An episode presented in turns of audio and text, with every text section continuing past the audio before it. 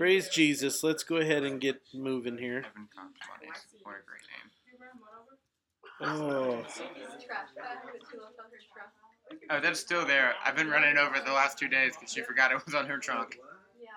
She she put on her hood, you know, to take it to the dumpster at the apartment. yeah. She forgot. Oh. Drove out of the apartment pro- and dropped a big trash bag in St. Joe. And right outside her apartment complex.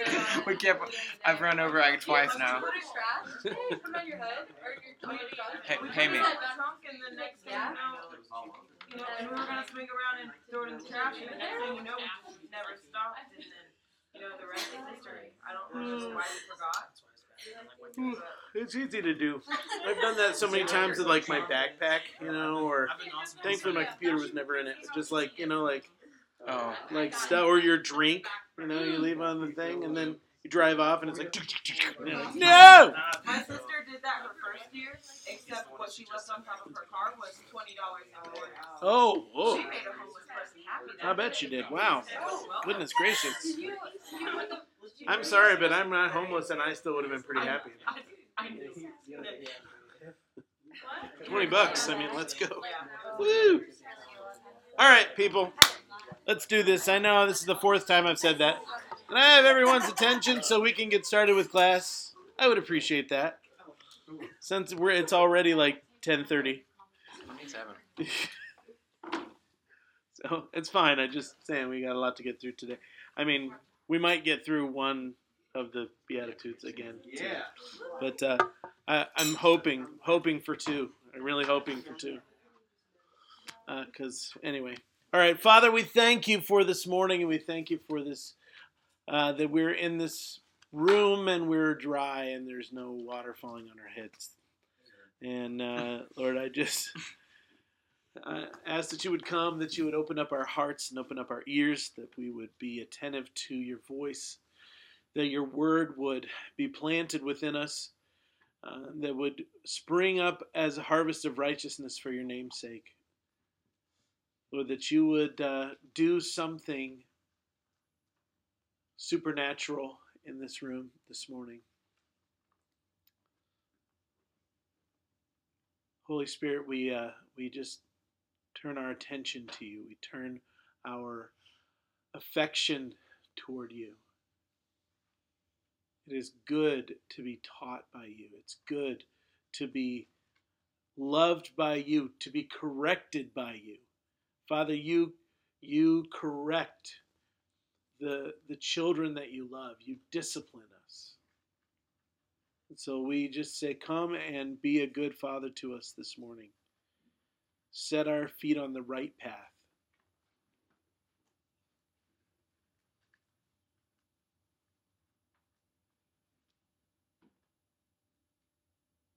I thank you that you lead us in paths of righteousness for your name's sake. We love you, Jesus. Amen.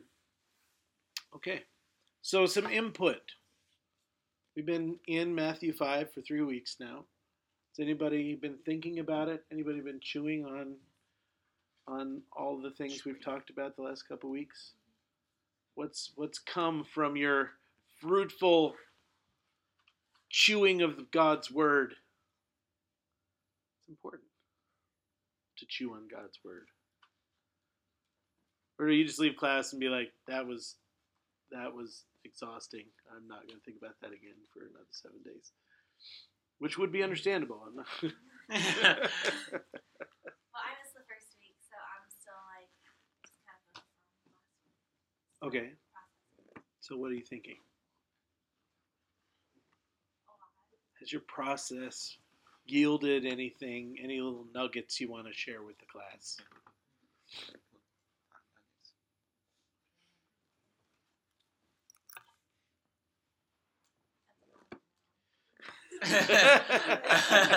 Uh, This is a reminder. Last week we talked about mourning. Oh. Yes, blessed are those that mourn, and the one before that we talked about blessed are those are the poor in spirit. So, yeah, between those two, very happy topics both. Um, so, they really were. They really were. They though. truly are. Which That's the weird. thing. They're deeply joy filled, but it doesn't seem like they are because the culture that we live in. I heard a quote yesterday. What was it? That was in. I think I read it on Twitter. Um, the deepest theological source. well, I mean, there's I some love- pretty I good theological love- stuff on Twitter. Twitter. but it was talking about oh it was it said it said that the theology of glory will always be more popular than the theology of the cross especially in america where positive thinking is worshipped. And i was just like yeah that's so true. Yeah. The theology of glory will always be more popular than the theology of the cross. Yeah. Yeah. That's it's we are we are success worshipers. We that's what that's what we do in the united states. We say you got it figured out. We don't even really care how. We don't care how many people got hurt. We don't care. We're starting to care a little bit. We don't care how crushed the environment was. We don't care how many people are getting paid these crappy low wages is whatever. We're starting to come back around and do that. But for a long time, the primary thrust of American society is that person is making a lot of money, so we need to idolize that person and figure out how that person got where they are. This is why it's very difficult for me to continue to be a capitalist.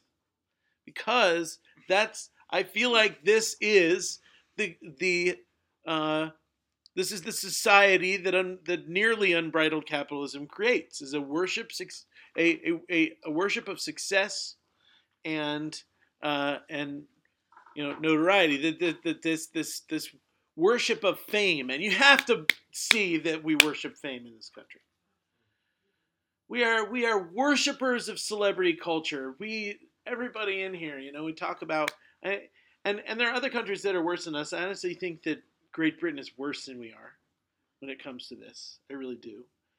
Um, I do. And the reason I say that is because I mean, look at all the stuff with like the royal family and the okay, um, uh, uh, and you would not believe how famous like their uh, reality TV stars are in Britain. Like they're unbelievably famous, like crazy paparazzi mobbing them famous. Okay.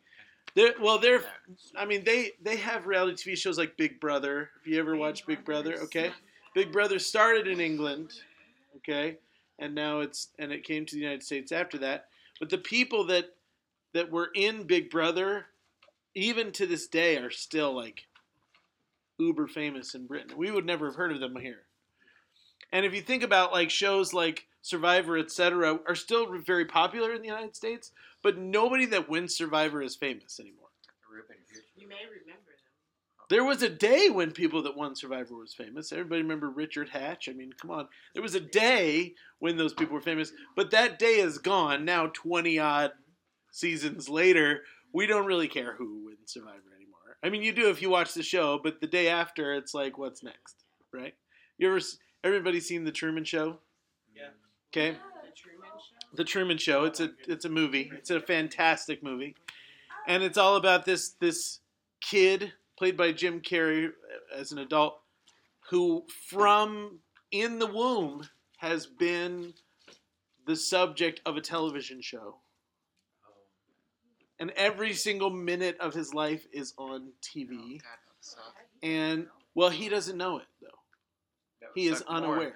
The whole world around him is a fabrication, and he's not aware. He's the only real thing in this entirely fabricated world. The light bulb comes from the sky. Yeah, there's so many moments in that, and yeah, yeah, yeah, and it's literally the most. It's like the the most watched show on television. It's like an, a network all on its own. Is the the Truman Show? Is it's just on all the time, and uh, it's a great movie. You have to see it. So good, so good. It's from well, that was the movie that my wife and I went to see on our first date. So it's at least twenty years old, um, but it's not not that Jim old. Carrey now? Have you seen Jim Carrey now? Yes, kind of cool looking actually. He is. I love his beard. Just like hides. And like Jim, I love you. just hides in his house and like paints like. Well, and he has all these weird. He has this weird, really weird philosophical thing that he's doing now. thing. I mean, he's just got these weird, weird, strange ideas. This, this kind of weird mishmash of New Age and Christian ideas. Because he totally loves Jesus. Like he's, he's. I don't know if he loves Jesus in the like salvific way, like I love Jesus and he saves, you know. But he loves the teachings of Jesus. But then he's also talking about how, like, the the you that you know is not really a thing that it's just a construct it's the i attempting to view itself it's the okay so anyway Why? I think that honestly happened like after the death of his girlfriend. That happened, and like everything after that just. I have no idea I, i'm i feel like he started going weird after the andy kaufman movie you know and then and which was fantastic but that but, uh, yes very weird yeah where he like completely emptied himself of self and became andy kaufman for like uh six months Anyway, where how did we get on Jim Carrey? Oh, the Truman Show. At the end of the Truman Show, I'm not going to give away the ending, but at the end of the Truman Show, and the show's like it, it's over, and there's you see people that have, and the whole time you've been watching people that are watching the show. Okay, it shows people watching the Truman Show, like different people. And at the end of the movie, there's this scene where the Truman Show goes off the air, and they kind of look at each other and like, "What else is on?" and just start flipping. And that just and and that right there just spoke so much to me that what this kind of a culture does, okay, is it uses people, it dehumanizes people, and makes them less than the image bearers of God, and and we they become commodities so that we no longer recognize them as human beings. And all of this is symptomatic of this success worshiping culture that as long as you're famous, I will pay attention to you. The minute you're no longer famous, I don't care who you are. Are you with me on that? Okay. Um, and that's one of the reasons why I have such, because I think that that is the, that's what, that's where the whole uh, scheme of this uh, capitalistic uh, foundation that our country is built on. That uh, that I think that's the end product of this. It's the ultimate product of this whole idea that uh, you know, kind of leaving the market to itself a bit will end up helping everyone. So anyway, that's just I don't know how how did I get off onto that. Mm. Oh, um, oh, how we, how our culture worships glory. Oh yeah, right. Okay, the glory. Yeah, the glory versus glory versus the cross. And the Sermon on the Mount. Now you need to understand the Sermon on the Mount is not just a critic of our culture; it's a critic of every culture that's ever encountered. The Sermon on the Mount has been a, a cu- countercultural reality in every single culture that it's encountered over the last two thousand years. Doesn't matter what culture you were a part of. If it was the feudalism of the Dark Ages, if it was the empire of uh, of Rome, if it was the you know, it doesn't matter. Any culture, but see, this is what Jesus does. When Jesus steps into the midst of a human formation, it becomes really obvious that what man left to his own sinful devices does looks nothing like God. Okay, that without our connection to the one whose image we are meant to bear, we become twisted and broken. And we forget the very reason that we exist. And we forget the very reason why we're breathing breath every day. And we lose track of the understanding of the purpose of human life. Okay, we lose it. We also lose track of what's actually good for people. We don't understand it. Because sin is the is is the thing in this world which pushes us away from the uh, the the image of God. When God created everything, He created it out of Himself, and therefore all of creation had something of God's essence in it. And sin is the non-God. Now, I'm not going to call it the anti-God because when God and sin meet, we don't get nothing. When God and sin meet, sin is destroyed, and God remains. But sin is sin is the absence of God, just as darkness is the absence of light. Sin is the absence of God. We need to understand that that sin in and of itself is not a substance. We like to treat it like it's a substance. It needs to be washed away. It needs to be purged. I have to get the sin out of my life. Well, we don't talk that way about a dark room. Just turn on the light. Okay? We need, we got to realign our focus. It isn't about getting the sin out of your life, it's about getting the Jesus into your life, and then everything will be okay. Okay, and we've got to understand this idea that behavior is always, always, always, everybody say it with me, always a symptom of an inner reality. Behavior is always a symptom of an inner reality, whether good or bad. If you're behaving like God, it's because there's something very right on the inside of you. There's something that's happening that's good in there. It's a beautiful thing that's taking place where the character and nature of Jesus is being uh, demonstrated through your behavior. That means that Jesus himself is taking up residence within you and shaping the way that you behave. If bad behavior is coming out of you, it is because there is something broken on the inside.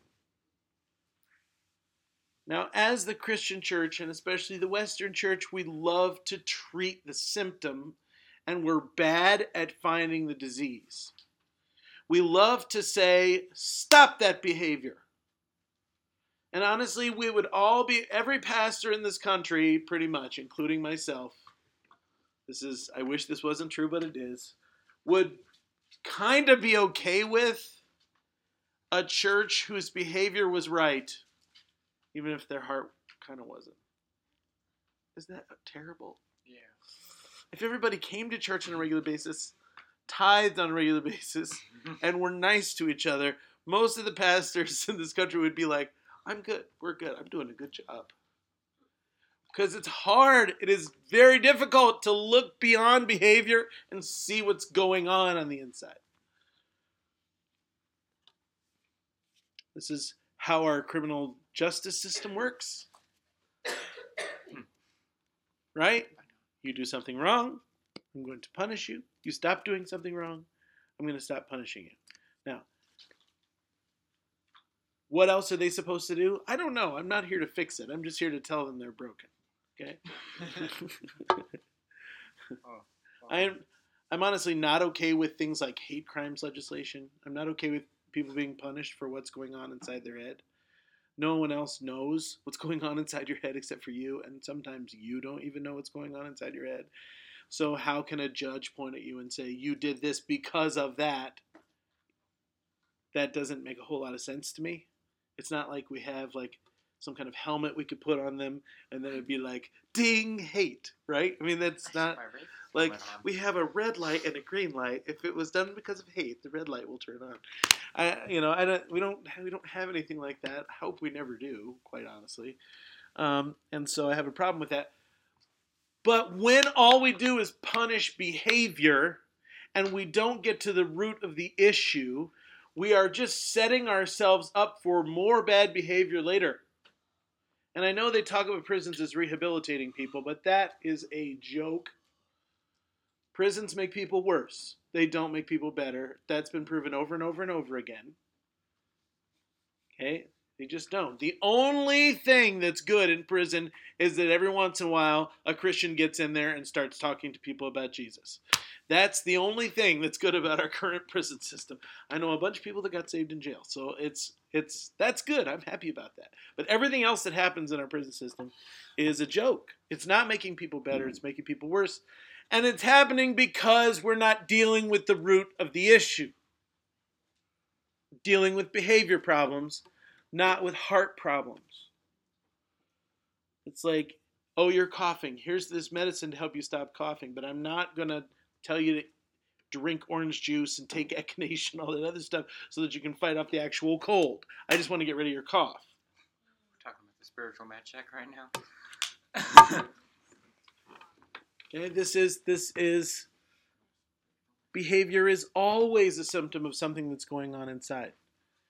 And we need to understand that when you're in a place of leadership, especially when it comes to youth and kids, and you see bad behavior, okay, do not respond to their bad behavior, respond to the brokenness behind their behavior. If all you do is say, I'm going to bring the hammer down, you know, we're, guys, that doesn't help anything. In fact, it's going to make things worse because now that kid not only hates your rules, but now he hates you too.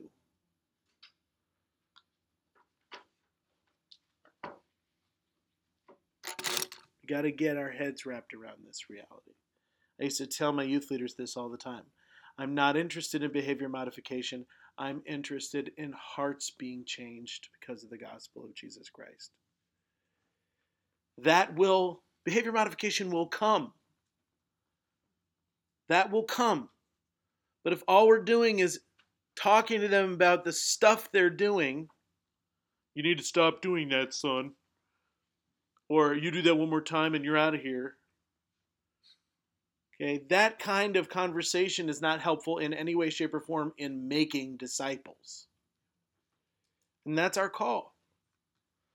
Anyway, I'm not sure where all that came from, but now let's move on. Okay, so we're gonna get to. Uh, oh, that's what that's where it came from. Is the Sermon on the Mount is about what's inside, not what's outside. That's the point. Sermon on the Mount is not the Ten Commandments. The Ten Commandments. Uh, this is how we need to view the Old Testament law. Okay, can I give you a couple ideas on this?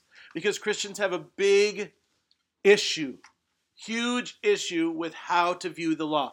Somebody tell me how you think when you think of the Old Testament law. What do you think of? Go. Sure, but like, what's your, what do you do? What does that mean to you? Those laws. Not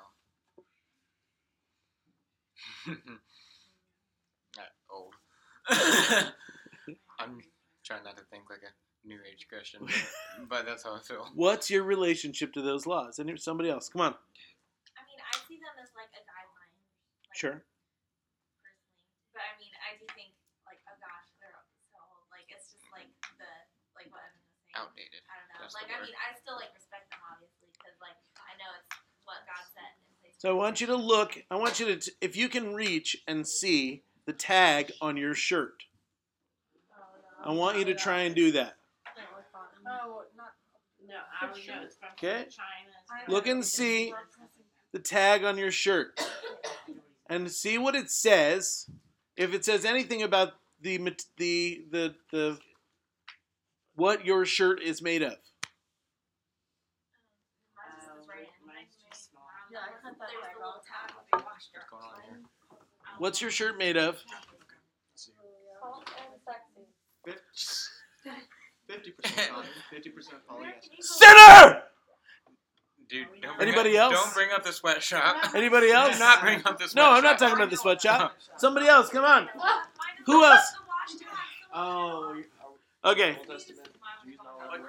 The Old Testament law. Oh, the Old no, no, it's not about that. The Old Testament law says that you should not wear a garment that's made of two different kinds of of.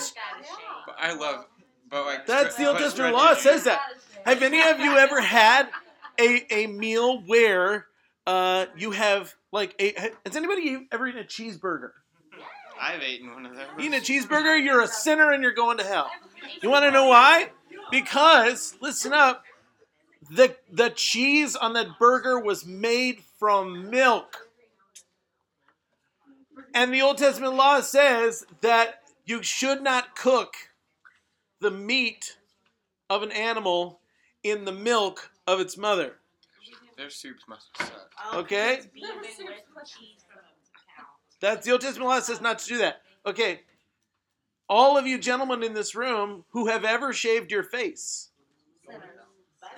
sin, sin. All of you did. Who in here has a tattoo somewhere on their body? I'm a sinner. Wait, wait, wait. What Hell! What did he Are we talking about about Leviticus right now? Because I'm I'm so- a sinner. That is incredibly debatable. Okay. Listen. The, the only reason I'm bringing this up, okay, is because we don't get to pick and choose which laws we obey. If the law is our standard of righteousness, then the law is our standard of righteousness. And so that's what I want to know. Because everybody in this room is going, everybody in this room is going, well, it's the law is important except the ones I don't like. I have a question. Yeah. It was about one of the scripture verses that we had. It was in Galatians 5. I remember that verse. But it said, like, if you're led by the Spirit, then you're not under the law. Does that mean, what does that mean? In, Very, very good question. We're, we're going to talk about that. in a minute. First of all, Galatians, we need to understand, is a very specific situation. Most of the time in Galatians, where it talks about the works of the law, it's specific. He's being specific to the kosher dietary requirements and circumcision, and only those. Yeah. Okay, so in in most of that, and it was because there were these guys that came through after Paul had established the church and came into the Galatian church and told everybody, "Hey guys, guess what? Uh, you're going to have to be circumcised and become fully Jewish, or else you're not really a Christian." Okay, that was what happened. Paul was ticked. He was ticked. He was ticked at the people that said it. In fact, he said, Those of you that are saying you have to get circumcised to become a Christian, I wish you would just go the whole way and cut everything off. My favorite verse. Right? Okay? Paul was not a happy man. Okay, and that, that the book of Galatians is Paul ticked off. It's so it's fine. My It's really favorite thing Paul's ever said. it's uh it is. It's Paul not happy. But why? Why? Why? Why is Paul mad? Because the law doesn't save you. because the law doesn't. What we have to understand, the book of Galatians tells us this, okay? No one has been made righteous by the law. No one has been made righteous by the law because that's not what its job ever was. The job of the law was never to make anyone righteous. That was not what it was for, ever. We got to understand that. Even the Jews in the Old Testament understood that. That the law was not making now they they changed their mind about it over several hundred years, several thousand years, and they began to believe that was true. And the Jews of Jesus' day certainly believed that that was true. That it was that it was the keeping of the law that made you acceptable in the eye of God. But that was not what it was the what it was about to begin with. Okay? What the law was was well, it was a couple things. One was just to keep order in a civil society. We've got a million people who have left one culture, stepped into uh, the middle of the desert, and now are trying to figure out how to get along with each other. And so, if there wasn't some direction from God about the kinds of things that are going to be acceptable, okay, here in our midst right now, okay, if that had not happened, it would have been mass chaos, okay? Dogs and cats living together, mass hysteria. Okay, um, sorry, that was a quote. Masters. Anybody get that? Anyway, never mind. Thank you. I can't remember where it's from. Though. It's it's from uh, it's from Ghostbusters. Yeah. Oh, It's from Ghostbusters. You mean the feminist version? What? The feminist version? all No. Oh, No, no, no, no, no, no, no, no, That's my favorite. no, no, no. That was your favorite? He's being stupid. The only scene in that movie that the scene in that movie that actually made the whole movie even worth watching for me was Chris Hemsworth like teaching all those people to dance. You know, like it's like that was my favorite. You know, part of the whole. movie. Was I didn't see it. The whole movie The- was The horrible. fact that that I all was- comedians in there and your comedic relief was Chris Hemsworth Yeah. is an insult to them. Yeah. Anyway, second thing, so there a couple things. yes, there are a couple of things. Yeah. I already Zone know that that vacuum. Yeah. I was gonna come back to it. Okay. There's actually several uses of the law, but okay. The the second one, the the apostle Paul says that the law was the schoolmaster which led us to Christ. In other words, the law was teaching us about the nature of God and the nature of ourselves. That, that he was God was putting out there this this uh, standard, this ruler against which every human could be measured and found wanting. This is what God's like. Boom. Okay? And as soon as we stand anywhere near it, we realize I don't measure up. It's it's a ruler. We stand next to it and realize I'm not tall enough to ride this ride. Okay? And then Jesus came along and he was, you know, he fulfilled the law, which is beautiful. Okay? we have to understand that the way that this works is it was never about if you do all these things, check all these boxes, and you have a free pass to heaven. no, that's not how it ever worked. Okay, that was never how it was supposed to work. The law was to help it, and so that was what it was meant for originally. Now, as we're on the other side of the cross, okay, for us as human beings, the law does uh, a couple things for us now. Okay, that was then, and it's really the same now, but it, but we have a different perspective on it than we did before, and that's this: it shows us the wisdom of God. There's some really smart things in there, some really intelligent things that God had to say. Okay, and and going back to the law and seeing the wisdom of God's law is a brilliant thing to do. You would only be stupid not to go and find the wisdom that's contained in God's law. Are you with me?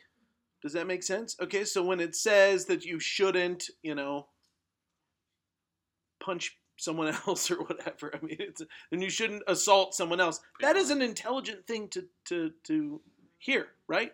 You don't want to hurt other people. It's just not a good idea. You know what? That's true, Lord. So thank you for that. Okay. There's other stuff, even more like not quite as obvious stuff in there. Okay. But the other thing that it, uh, what was I going to say? My brain just shut down. I need more coffee. Another reason. Another reason for the law. Yes, I know, but I lost it. It's the know. it's the wisdom of the law. Okay, it's the wisdom of the law, and then what's the other one? It's not my brain. It's not working, and it's not in my notes. Well, yeah, but that was that's just yeah. Hey, we need we know we need a savior, and then Jesus came, and he he is the savior, which is great. But I can't remember what my uh, I'll remember it in a minute. So my brain will come back to it in a minute. At some point, hopefully. Oh, that's what it is. There it is.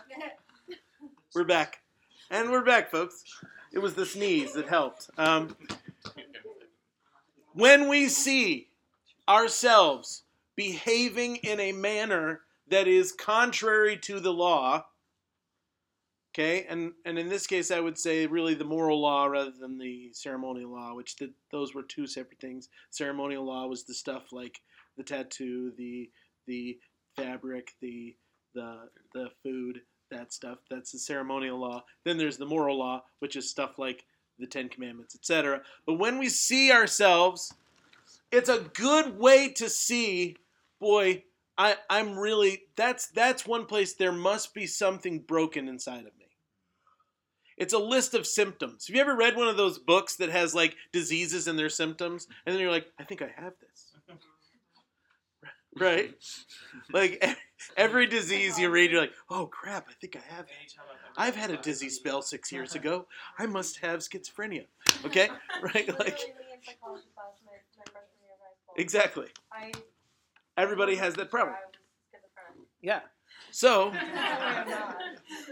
the thing is that most schizophrenics are completely out they do not understand that the things that they are seeing as true about the world are absolute nonsense. They firmly believe that their perspective on reality is the correct one. And so there's not really a schizophrenic in the world that would say they were schizophrenic. They would say i'm not crazy. Y'all are crazy. I'm not crazy. That's that's kind of their attitude. Until they get nicely medicated and then they're like, man, I was crazy. Just saying, I I know several schizophrenics and I know the way that it works, and that's why they stop taking their medicine because they're so convinced that they saw things clearly before, you know, and that when and the medicine's just clouding everything up, so they stop taking it, and it's like now I can see clearly again. No, no, you're crazy, you know. There isn't a purple elephant standing right there. No one else can see that. Okay. Anyway, let's keep moving. What? So like, what's the? Because people do pick and choose with the law. What's the what? What's the like the rule there? Like, ceremonial stuff isn't as important, and like like It's not about what it's important, it's well, what's not all important. important, but like Okay? Because our law now, and I don't like using the word law, but the I don't like because it just muddles muddies the waters, but our standard now is Jesus himself. Mhm. Our standard now is Jesus himself, and we can look at Jesus and say, would Jesus do that? If the answer is no, then we should not be doing it.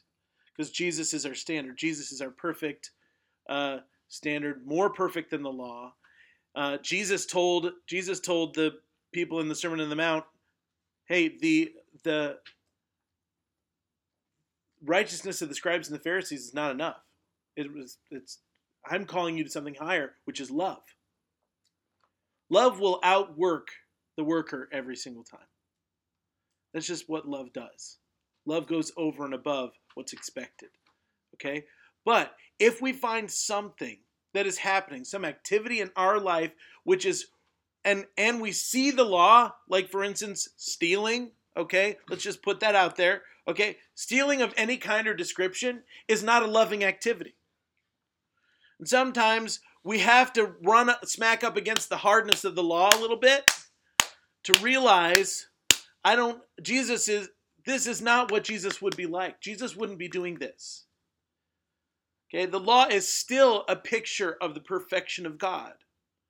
And so it's so it's really the the thou shalt nots are very much a list list of symptoms. If this is happening, there's something wrong on the inside. If this is happening, there's something wrong. If you're dishonoring your father or your mother, there's something broken in you. If you are stealing something, there's something broken in you. If you are not taking a Sabbath rest, there is something broken in you. Okay? And it's so for us now, it's not like we need to be afraid of the law, like the law is a club held over our head. You either do this or you die. It's not like that. Now it's the way we need to see it is we need to see it as the baseline of Christian activity. That that hey, if I'm sinking below that line, I am really not doing well. Because we should be way above it. We should be way above it because we should be operating on love, which goes above and beyond the law, far above and beyond the law. The law says don't steal, love says give everything away.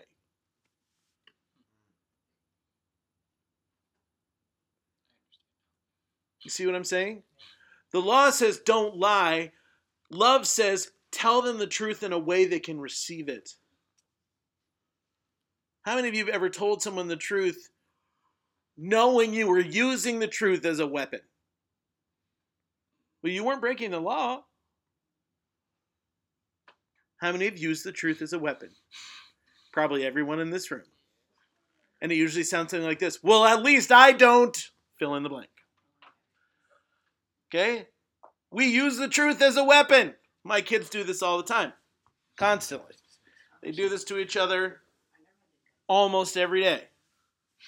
Oh yeah? Well, at least I don't pick my boogers and eat them. Okay? They'd say that to each other, right? Okay. And that's when the other kid goes, "Shut up!" and hits him. right? Okay. How dare you? Things escalate quickly. I didn't think you were looking, right? Okay. exactly.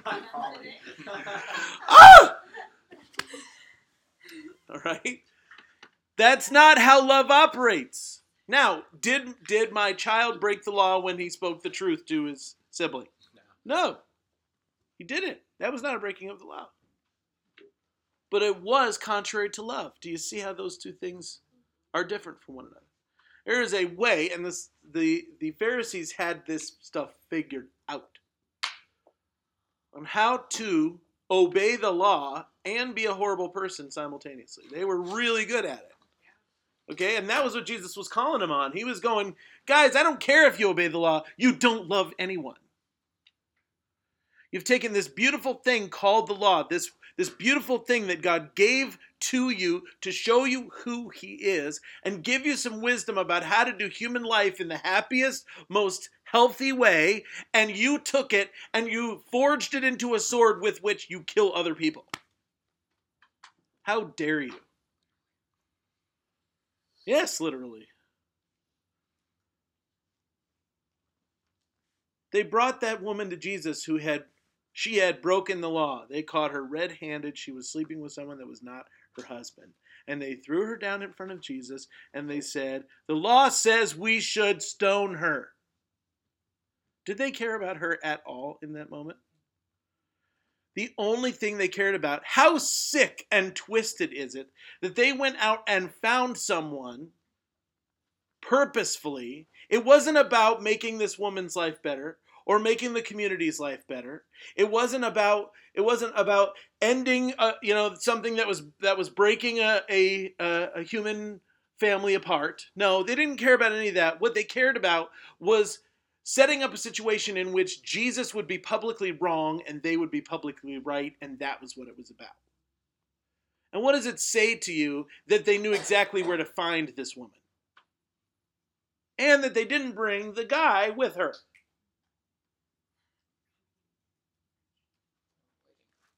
Okay? And Jesus stepped into the middle of that situation.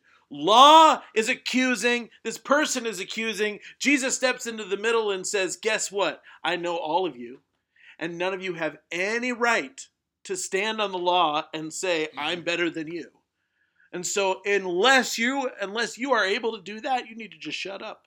Because I could turn around and take a stone and throw it at you too. Mm-hmm. And the only one who was in that place who had the right to point an accusing finger refused to point an accusing finger and invited her into a new kind of life. He didn't leave her in her sin. He would never do that. If all Jesus had said was, It's okay, honey, get out of here, that would not have been a loving thing to do. What he said was, I'm not going to condemn you. Do you know the difference between being uh, labeled as guilty and condemnation? What is going to happen to a building that is condemned? It's going to be torn down. Correct. Condemnation is the declaration of future destruction. Okay? It's one thing to find someone guilty, it is something else to condemn them. Because I have been found guilty, but then I was declared innocent. More than that, I was declared righteous. But I had to be found guilty first so that I could be declared righteous by Jesus. Through the law, I died to the law that I might live to God. Are you with me, everybody? And let me say this to you. Let me say this to you. This is so good. You know that the New Testament talks more about the law being nailed to the cross than your sin.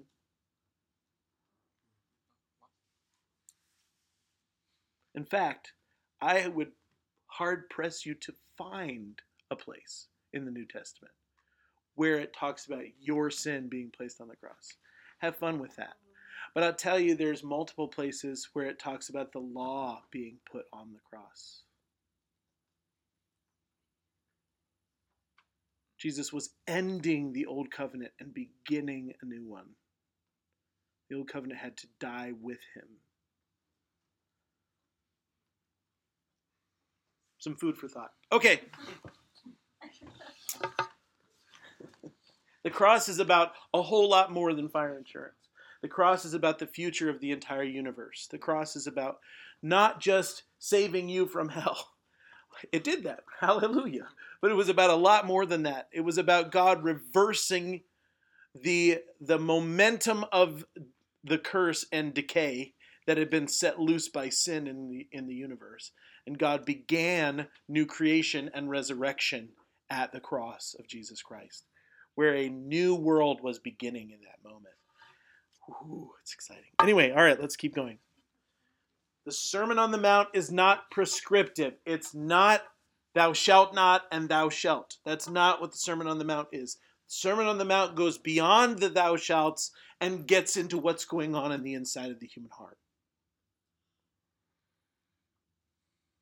That's what the Sermon on the Mount does, and that's why we love it. So, blessed are the poor in spirit. Blessed are you when you realize you can't do this without God's help. And that you bring nothing to the table. And you come to the table as a little child. Isn't that what Jesus said? Unless you come like a little child, you cannot enter the kingdom of heaven. He's saying you don't come as an expert. You don't come as a wise old man. You come as a little child who all they have is an open hand saying, Can I have some, please? That's what we do. That's the poor in spirit. Blessed are those that mourn, who look upon the reality of their own life and the reality of the world around them, and they are grieved and seeking divine power to see a shift in who they are and who the world around and, and what's going on in the world around them. Blessed are those who mourn, who recognize the brokenness of themselves and of humanity at large and are asking God to do something about it. And now, blessed are the meek, for they shall inherit the earth. We, this is another one that's just, man, this one flies right in the face of Americanism so powerfully because do we like do we like meek people? I actually saw a Nike shirt once that said, "The meek shall inherit the earth," and then at the bottom said, "Yeah, right." Oh no. I'm not kidding. I was just like, I would not be wearing that shirt. Like, just like, oh, jeez. yeah, right. You're gonna quote the Bible and then say, "Yeah, right." I, oh, Last time we oh lightning strike target. like, wow, that is rough. But isn't that what our culture thinks? Yeah. Isn't that what our culture thinks? It's the young, the beautiful, the fast, the powerful, the rich. These are the people that are the winners. Okay? We have a president in office right now that whatever his good things, whatever his bad things, he ran on this platform. We need a strong America. America that's not afraid to bristle with weapons, to hold the threat of nuclear destruction over the entire planet. When a cuckoo balls guy from North Korea is like, "Hey, I have I have a nuclear weapon with a button on my desk that says blow you up." Our president didn't say, "Give me a brick." Your tinker toy of a nuclear weapon, really? No. He said, I have a button on my desk and it's bigger than yours. President Trump, uh, God bless you. Zip your pants up.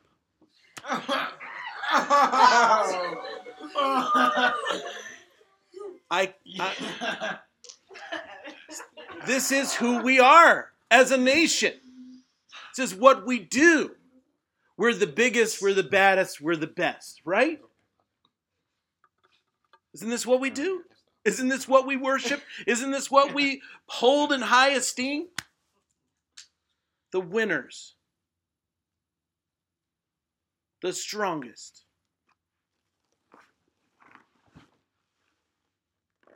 This is what we bow down before. And here's Jesus, blessed are the meek. Excuse me? The meek shall inherit the earth. Do you know what meekness is? Okay? The same word, the same word in the New Testament has also been translated as gentle.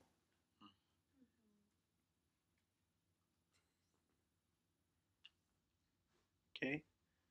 It means strength held in reserve.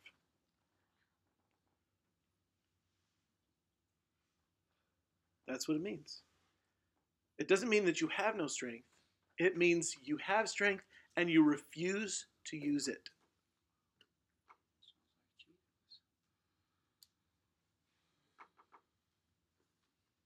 That's meekness. Yeah, I saw I saw a YouTube video that was perfect. That was a perfect illustration of this. And it was this guy was talking about he was talking about meekness and he was talking about this he took they took their dog to a dog park and at the park was this was another couple who had a little puppy. Okay? And their dog's this big bruiser, 60 something pound dog, and then they have there's this little puppy. And the two dogs were interacting with each other.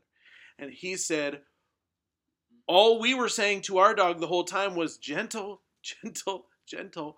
Nobody ever said gentle to the puppy. And the puppy is fighting and chewing on the big dog's ear and you know, you know, messing with him and whatever. And all they were saying to their dog was gentle, gentle. You don't have to say that to the puppy. Why? Because the puppy doesn't have strength to use. Puppy can use all its strength against that big dog and nothing is going to happen. But if that big dog just bit down one time, it's the end of the puppy. So who needs to be who needs to be meek in that situation? Who needs to be gentle? The big dog does. And yet our culture despises meekness. If you've got it, flaunt it. I'm stronger than you. Okay, this is who this is how American culture works. We actually this is when a big company overwhelms and buys out a smaller company, we kind of celebrate it. Like, yep, capitalism and its meekness. Meekness. And here's Jesus, and Jesus not only says, Blessed are the meek, which is already crazy. The life of God is with the meek, okay? But then he says, They shall inherit the earth. Uh, what now? Jesus was living under the rule of the strongest empire in the history of the world at that time, and probably ever. The most ruthless, heartless, strength equals power, might equals right thing that has ever existed on the planet was the Roman Empire. If you rose up against them, they would just squash you. That's what they were really good at. And here's Jesus in the midst of the Roman Empire, where it makes, if you looked around in Jesus' day, and you looked at all of the former great empires that had existed in the world that are now crushed beneath the boot of Rome, you would say, you know what? This whole might makes right thing makes a whole lot of sense. I don't see the meek inheriting the earth. I see the biggest, muscliest guy inheriting the earth. That's what I see. I see the one, the person who takes what he wants is the person who wins. And that is the opposite of what Jesus is saying. No, no, no. The meek shall inherit the earth. Excuse me? Yeah, right, is the response of our culture to that statement.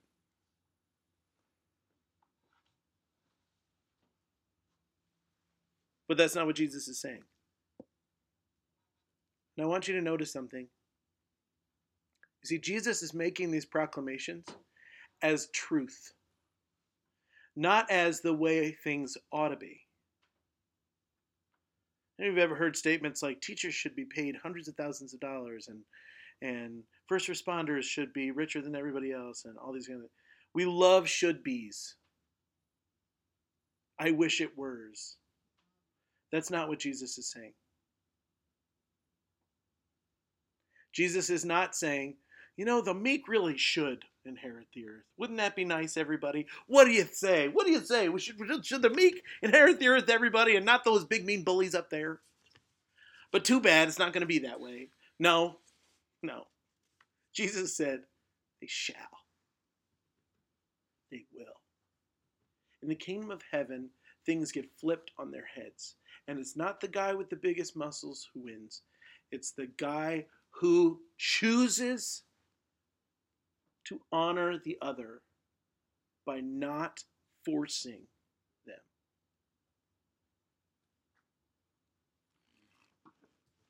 Okay, now there's two sides to meekness.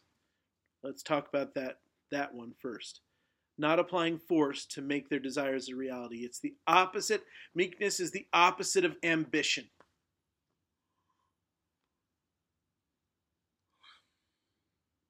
We like ambition. Don't we? When somebody is working really hard to make things happen, I can't tell you how many times I had teachers and whoever else and you know, if I see you working really hard, I'm going to help you, whatever, da, da, da. And I'm not saying you shouldn't work hard, but it's this blessing on ambition. You're going places, son. You know you're going places, and blah, blah, blah. Meekness is the opposite of ambition.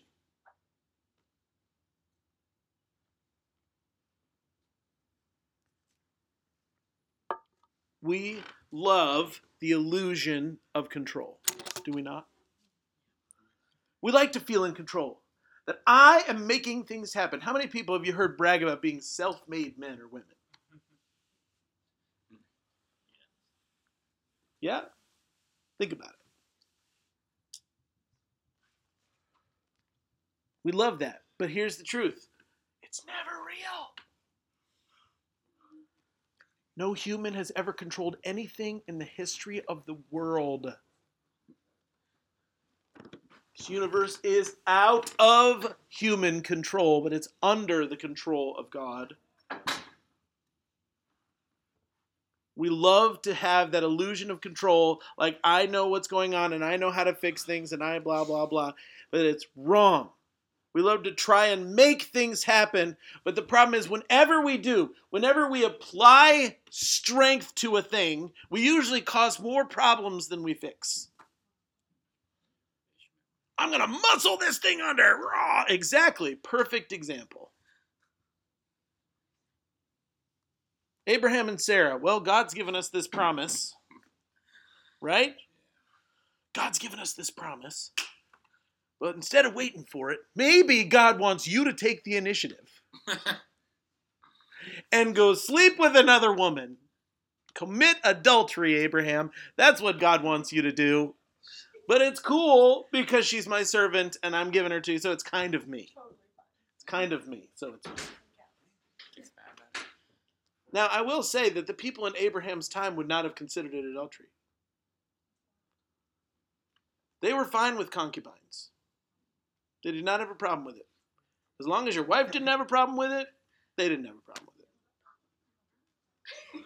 She's old, you know? You want to have more kids? And the thing is that the kids that the handmaiden would have would be considered the child of the actual wife. Okay, that's the way that they it's the way they did it. All right? I, we do not live in their culture. So we don't get to judge their culture. Okay? Can I just say that right now? We do not live where they live. We don't because they would there would be so many things that they would look at in our culture and be like, "What is wrong with you people?" You're right. Just think about The answer is we're wrong and you're wrong. We're all wrong.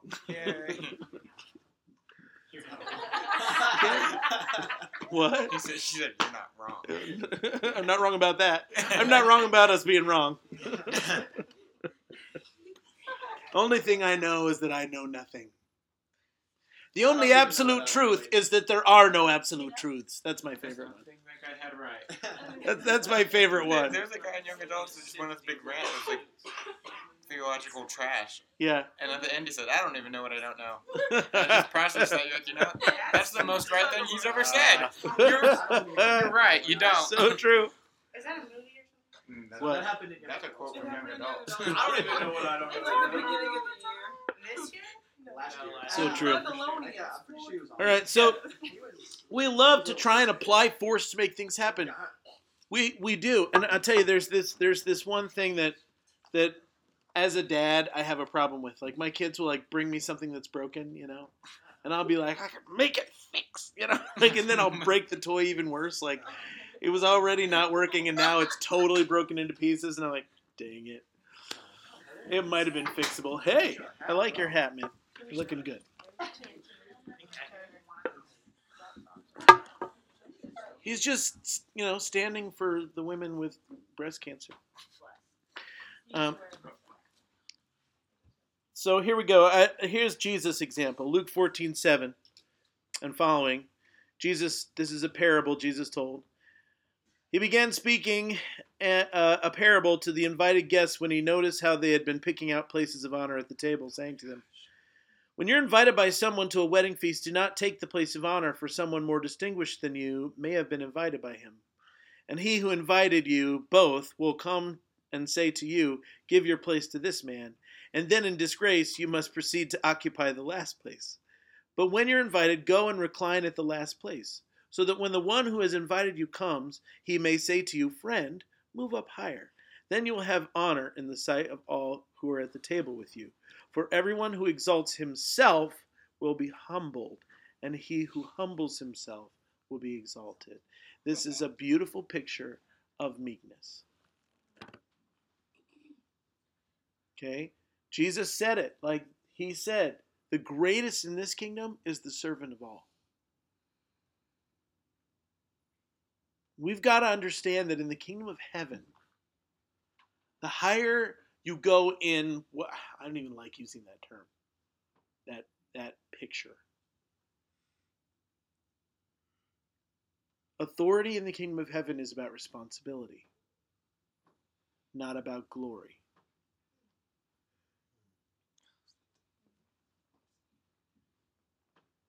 And we, I've had so many people. They're like, I just want to be in charge of something. And I'm like, no, you don't. You really don't. Do you know how many people have been like, "Can I preach on a Sunday morning?" And I'm like, "No." no.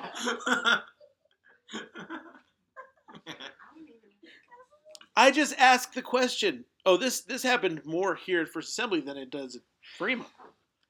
Which preaching in front of 1,500 people is a heck of a lot harder than preaching on in front of 150. Except that nobody interrupts you here, and they I get interrupted all the time at Fremont. Pastor, I was thinking about this. You know, it's like, Oh, go ahead, speak. I want to go there. So I, I yeah, come on up anytime you want. Services are Sundays at 10 a.m. Anyway, I mean, I would love to have you. Please come. So, what was I saying? Oh yeah, people here would be like, "How come Pastor Ron won't let me preach on a Sunday?" and my question is always, "Have you ever preached anywhere?" Got him. Well, it's like, how about you go and preach at a nursing home first, Oh. There you go. or teach a Sunday school class, or help in the nursery? Well, I don't want to do that. Well, then you don't understand ministry at all. Okay, because ministry is not about you, it's about everyone else. And the bigger your platform, the more people you are the servant of, not the more people serve you. That's how the kingdom works. And the more the bigger the platform you have, the more you realize that.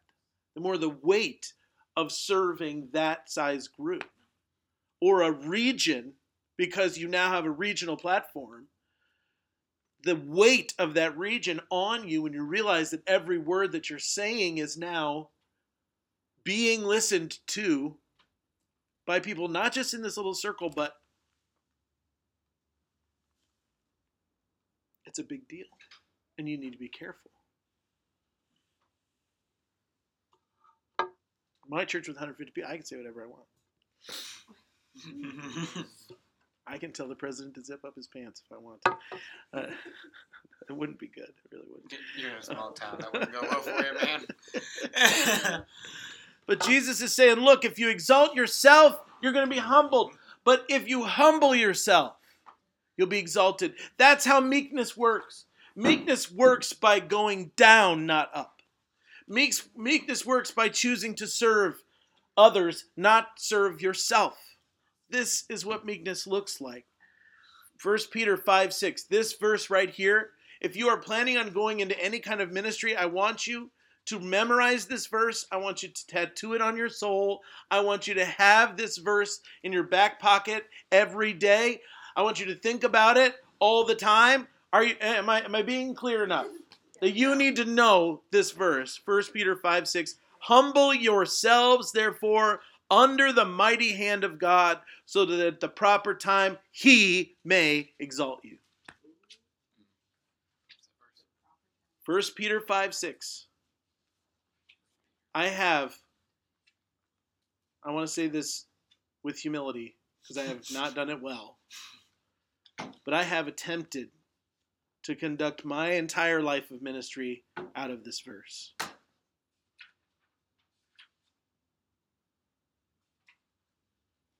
I had a pastor tell me this when I was about 18 years old. Josh, this verse is important. I want you to think about this. I want you to live this way. Don't exalt yourself. Don't promote yourself. Let God exalt you. Humble yourself under Him and let Him lead you to where you're supposed to go.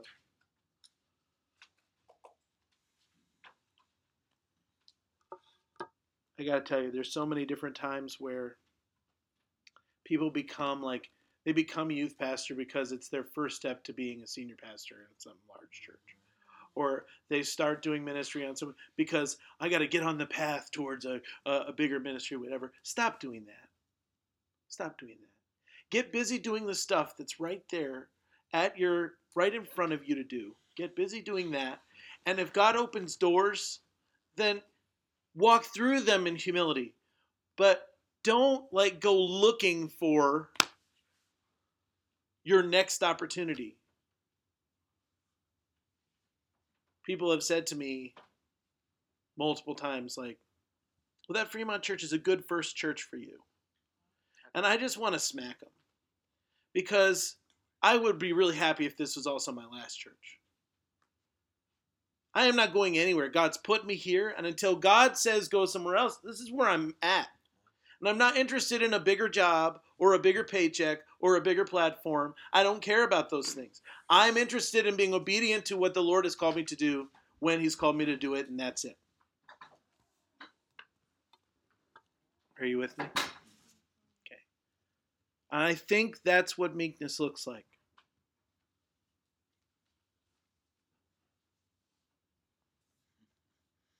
Okay? Those of us that are always fighting for what we deserve will never get it.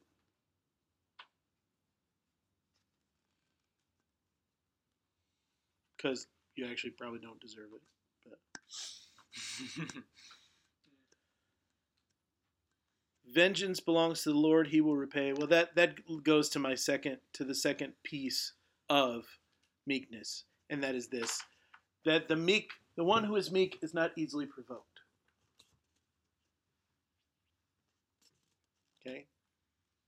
They're not easily provoked. Here's a quote from a, I didn't write down who what it's from, but it's Meekness produces peace. It is proof of true greatness of a soul. It comes from a heart too great to be moved by little insults. It looks upon those who offer them with pity. And he that is constantly ruffled, that suffers every little insult or injury to throw him off his guard and to raise a storm of passion within, is at the mercy of every mortal that chooses to disturb him.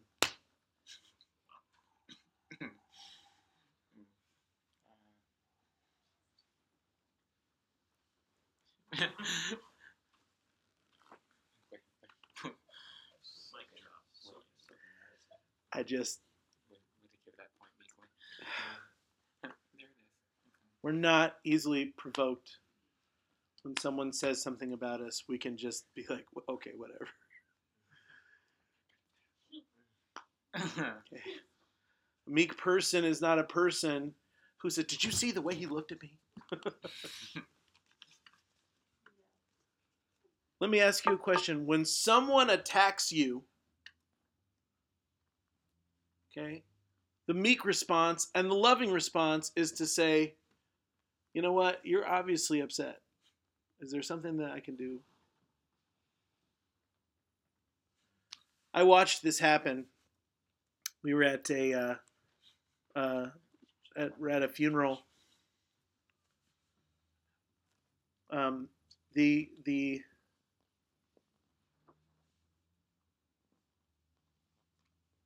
the people that built this building, this building was built by a different church than First Assembly. I don't know if you guys know that or not. This building was built by a different church, and the the pastor that built this building originally um, passed away very shortly after we uh, got this building, um, and uh, but but only maybe two years ago his wife passed away, and the family asked if we could if we would have her funeral here at this church, and of course, uh, because my dad is an amazing man, he said yes, please, let's do that.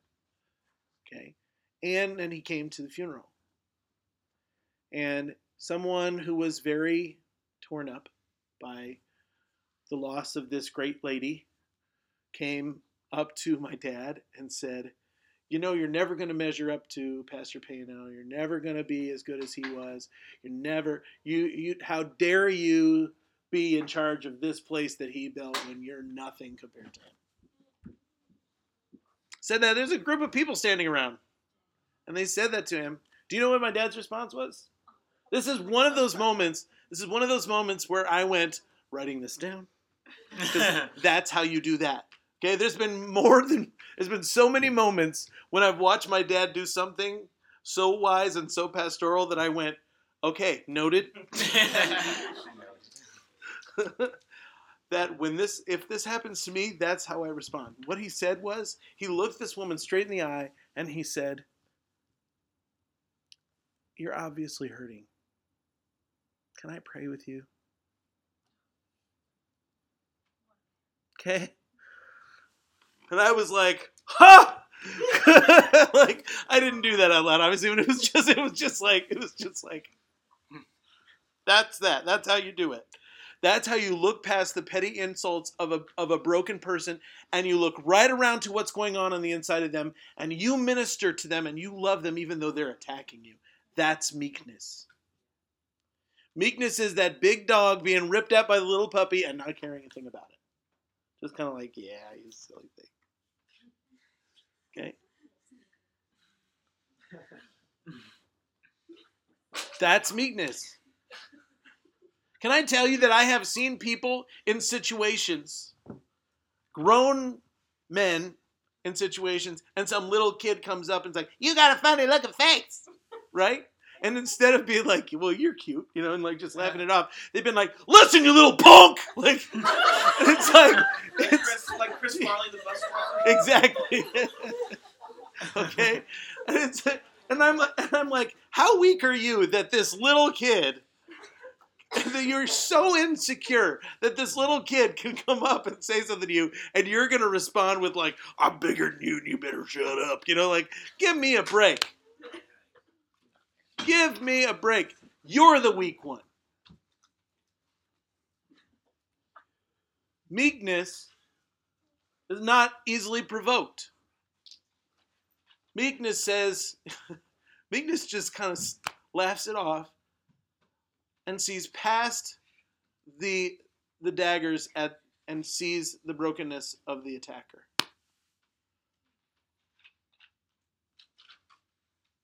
Meekness is Jesus, nailed to the cross, could have called a legion of angels to bring down Armageddon at any moment. But instead, he says, Father, forgive them. They know not what they're doing. That's meekness. That is the picture of meekness on the cross. And I'm telling you, it was the meekness of Jesus that defeated the enemy in that day. It was the meekness of Jesus that showed all of the strength and all the violence of this world for the weakness that it is and all of the the vengeance of the human race how we want a victim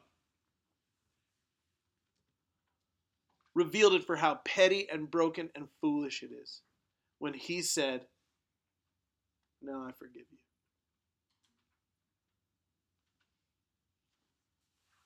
That's meekness.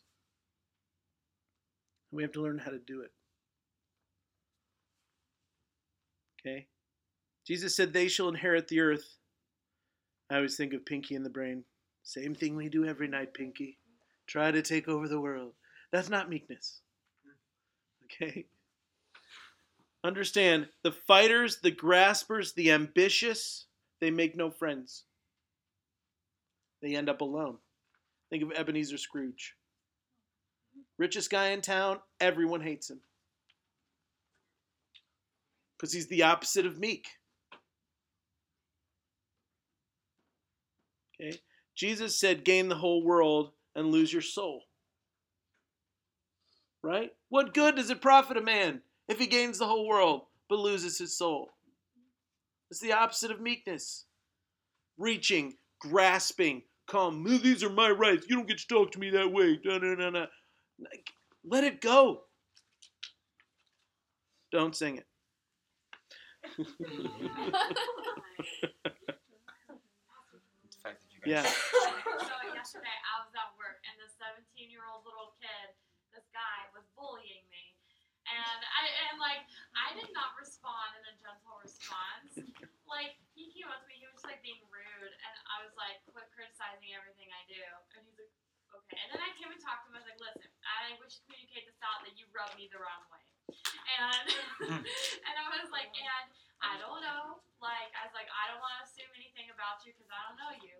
And then he was like, okay, blah, blah, blah. So we explained, we were all chill. And then we get like this big rush again. And then he like, like was like, peace out, I'm gonna go on break. And then like, he's like, I'm probably gonna take a 45 minute. And then, and like, I was already an hour over the time I was supposed to get off.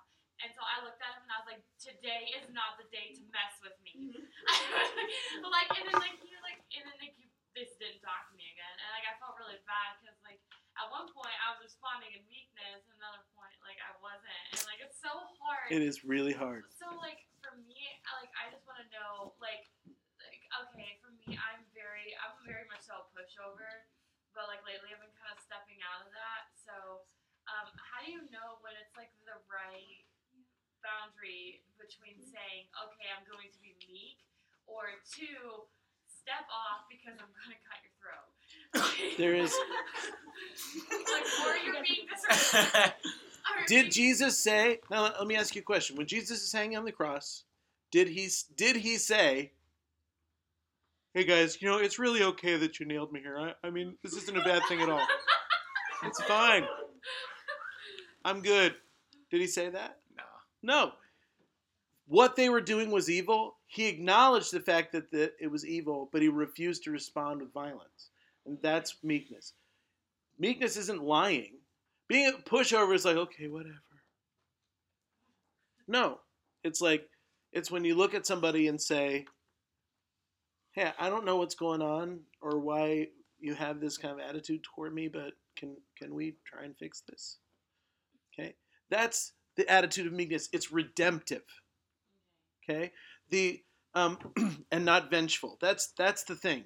And that's what Jesus is really calling out. Because we would like to be vengeful. We like vengeance. Eye for an eye, tooth for a tooth, right? We like vengeance. I want to have meted out to you everything that just happened to me. I want you to feel my pain, right? No, stop that. That's what Jesus is trying to say. It doesn't work. All we're doing is furthering the the cycle of violence. Because hurt people hurt people. Have you heard that before? Yeah. Okay. The violence that's getting poured out on you may not have come from you, but it came from somewhere. And the question is, are you going to end it or are you going to continue it? Does that make sense? Are you going to end the cycle of violence or are you going to continue the cycle of violence? Yeah, I just feel really bad homeboy's probably scared of me now. Well, you have the opportunity now to step in and apologize. Yeah, I do feel Be kind pretty bad. mean. I was in my car and the Lord was like, "Now was that a nice thing to do?" I was like, No. "No, but you deserved it." Yes, he did. That's the big. That's the problem. You see, that's the problem that our culture has with with meekness. Is but they deserve it. They des- they deserve this. And you know what? You're absolutely right. But is them getting what they deserve going to fix anything? No. This is why this is what I'm this Les Mis is one of the most powerful things ever because what what do we have? We have this beautiful demonstration of meekness right at the beginning of the play. Right at the beginning of the musical. Okay? He goes in, he's being shown kindness that he did not deserve, and yet he still chooses to steal from that priest, okay, that vicar. And then he runs out with the stuff, and he comes back in with Javert. Hey, he stole from you. And what does the priest do? What does the priest say? The priest says, I'm very disappointed in you. You forgot the nicest piece. this extension of unbelievable mercy when there should have been. There was fully uh, uh, judgment and violence was deserved. I showed you kindness and you steal from me? I don't think so. Okay? That's what we would say. Oh no, you're going back to jail because that's where you belong. You're one of those people and you belong back over there. Go back to that mud hole where you were about to die. That's where you belong. And guess what? He doesn't do that. He says, No, let me give more to you. That's meekness. And that's how Christianity needs to respond in this world because that's what changes people. Look what it did for Jean Valjean in that moment, he was so rattled. He was like, I, I can't even be who I was before. I, I, having received mercy, I must now be a person who gives mercy to everyone I encounter. Because I am now a person of mercy. Mercy entered into my life and it changed me completely so that I am now a fountain of mercy to everyone that I encounter. I can't hold anyone guilty because I'm guilty and I wasn't held responsible for what I did. And then you have the foil to Jean Valjean, which is Javert, who is the law, the law, the law, and it doesn't matter if you don't, you're going to get what you deserve, and that's the way it is until he's at the mercy of Jean Valjean, who does what? Could have, should have, shot him in the head, right? But he doesn't. He sets him free. In fact, and Javert's like, You just want me to forget what you've done. And Jean Valjean is like, Here's my address, look me up. I'm letting you go. Someone gave me my life once, I'm giving you yours. And Javert is so messed up by this. He can't he can't do it. He's like, but but how can you be a better person than me? I'm the person of the law. You're this guy that just got off scot free. How is it that you are a better person than I am? And it messes with him so much that he jumps off the bridge. Because that's all the law can do in the presence of mercy. The law just kills itself in the presence of mercy. The law says, I can't exist in the presence of mercy. It just shuts down. But mercy, when it's received, changes people. Do you understand that this is how heaven and hell will work? Okay? We're going to have two groups of people. One group of people saying i'm i am poor of spirit. I am mourning my condition. I need mercy. And another group saying you don't have the right to judge me. Guess who's going to hell? The second group and not the first. The one that demands that they get what they deserve is going to get what they deserve but the one who says i I deserve death, but I'm asking for mercy, is going to get it. And that doesn't that doesn't just happen at the end. That happens today, that happens right now, that happens in this moment. When you become a person who is not about your rights, not about what you deserve, not about I'm going to get mine, that kind of person will never, ever be satisfied. They're going to be just running after more and more and more for the rest of their life. They're never going to find the beautiful satisfaction of, I deserve nothing, but I receive everything. And therefore, I can give everything. That's why I cry all the way through Les Mis. every time because because here's this man modified by mercy changed from the top to bottom by the by this be- the beauty of mercy and meekness and becomes mercy and meekness embodied. And here's this other man who is the righteous judge right? He's the one that that has the right to look down on everyone else because he's quote unquote better than everyone else. And he ends up being destroyed and the other ends up going he- and when Anne Hathaway shows up at the end of that movie to take Jean Valjean to heaven, oh my God, I cry so hard because here's a woman, oh, here's a woman who, oh, I have not seen this movie. she's she because she deserved to go to hell, but here she is taking, she received mercy. And she's taking him to heaven with her, and that she's the one that shows up at that time and is like, "Come on, let's go." Oh my gosh, I just die every time. I'm just like, my wife just looks at me like, "You gotta stop." you gotta stop. She cries at all the love scenes, and I cry at all of the mercy and grace scenes. I cried at all. The whole day. Opening song. When they said, Are you beginning to understand? Okay, but then think about the end. Think about the end. And you have all those people standing on the thing. Where are they? And what's the justice and the freedom that they've been longing for through the entire thing? It's the one they're given at the end of their day, where they're standing together in the free country of Jesus, saying, We're finally free. All that we fought for is finally here. This is the real, this is the true justice. This is the true freedom. This is the true.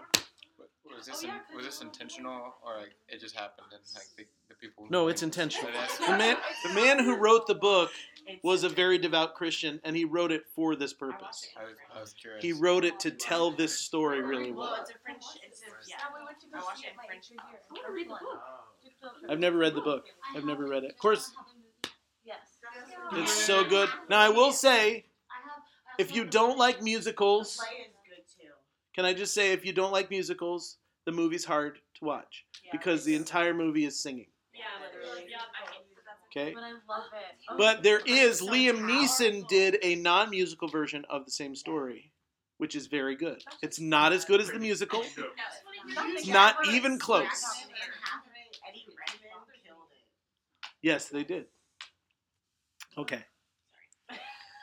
The emotional turmoil of being a person offended by everything has no payoff. Can I say this to you? Can I set you free?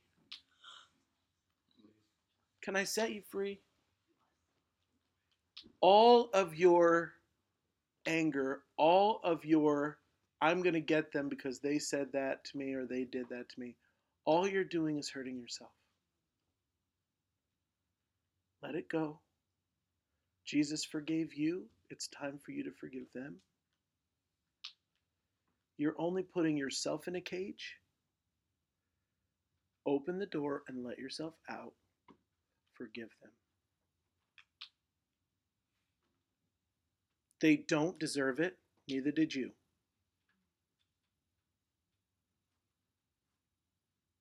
Neither did you. The only person you're hurting is you. You're not hurting them. Unforgiveness is drinking poison and expecting someone else to die.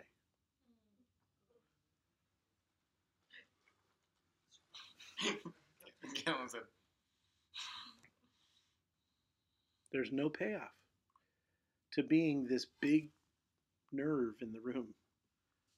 No one likes to be around that person.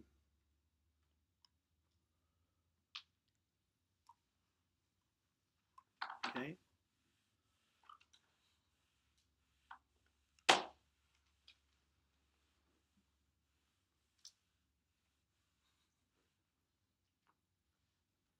The deepest, most satisfying part of this is simply that it is those who are content to let Jesus, the one who owns everything, be their protector, savior, and benefactor. They will share in his inheritance.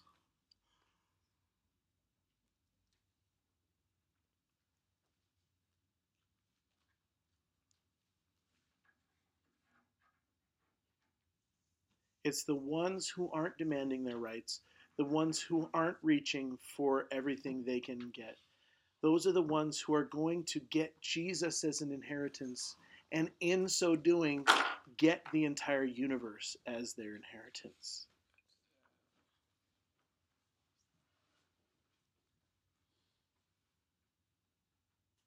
We leave the land of you owe me, and we enter into the land of grace. Amen.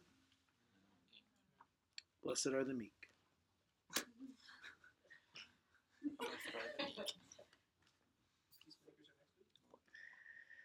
That's going to be a hard one. All of these are hard, but the peacemaker one is specifically important at this moment in our history. I mean, this one is, ex- I mean, all of these are. But our culture's forgotten what it means to be a peacemaker. I remember you were talking about this earlier in the year, and I kind of made it like a personal challenge to myself to like be better and stop being so confrontational. It's hard, isn't it? Because you're smarter than some of these people that have these horrible opinions. It's true. It's true. It's true. And I can't tell you how many times I see someone state an opinion. Not only is the opinion stupid, but the way they stated it is stupid. And I just want to step in there on Facebook or wherever and just slaughter them because I can. And because they're wrong. And the Holy Spirit's like, Are you really going to be helping anything if you do that? And the answer is no, I'm not. And so I just stay quiet. So, pulling a Gene Diesel question there. You know exactly what I'm talking I do. I've to, I used to have to like reply to everything when I like, like they're wrong. I have to fix them. Yes. And It's like, hard. No, you don't. It's hard. It would be so easy to just pull out the sledgehammer no. Of not only am I smarter than you, but I'm also right and you're wrong. I don't know how it is. I would like, yeah, You know exactly I what's do. happening, how it's wrong. I do. When it comes to Facebook all the time. He hasn't done Ty it said recently, that. but It's not our job. I'm telling you. our job to do. Right near this. We need to understand that Facebook is the worst possible place to have a conversation. Twitter too. It just is. I really, en- I actually really enjoy just posting scripture without the reference and waiting for people to comment. So rude. I just post a scripture and like from the message or something, like so it sounds like I said it, and then people start going, "Oh, that's a stupid thing." And I'm like, "Oh, by the way, that's John five seventy three. They're like, "Oh crap!" Ah, you know what I mean? I know there's. A, I have a different Bible than you guys, and mine is right. There's the fire Bible. but you know that's that's and there are some things like i have specific verses that i know are just going to be like that i haven't put out there because we it would be a tectonic explode like the whole earth would shake. It's like, Facebook I'm just gonna- Is that because you just don't want to start conflict? it's because facebook is the wrong place to have that conversation. Right. that's why i can stir up crap with the best of them i'm just not going I to feel like that should be a message preached behind the pulpit for Christians. i have preached it both in this church and in my church Because I did it when I was like 16. Because I, you know, I was just first saved. I didn't know what I was doing. I expressed my opinion on Facebook. When um when gay marriage got legal, um, I posted like a picture about like about the like what the rainbow actually means. Like you know God's promise. Oh my gosh, I don't even want to talk about how bad that turned out. That I, I had so many people, and that's when I learned like by bad like through like through something I did that that's probably not the best platform Yeah. to Yeah. talk to somebody about the gospel or the best way. Yeah. Um, Yeah. rough, rough. Yeah, trust me. I I learned the hard way as well, and it's not good. It's not good. own hard way. All right, everybody.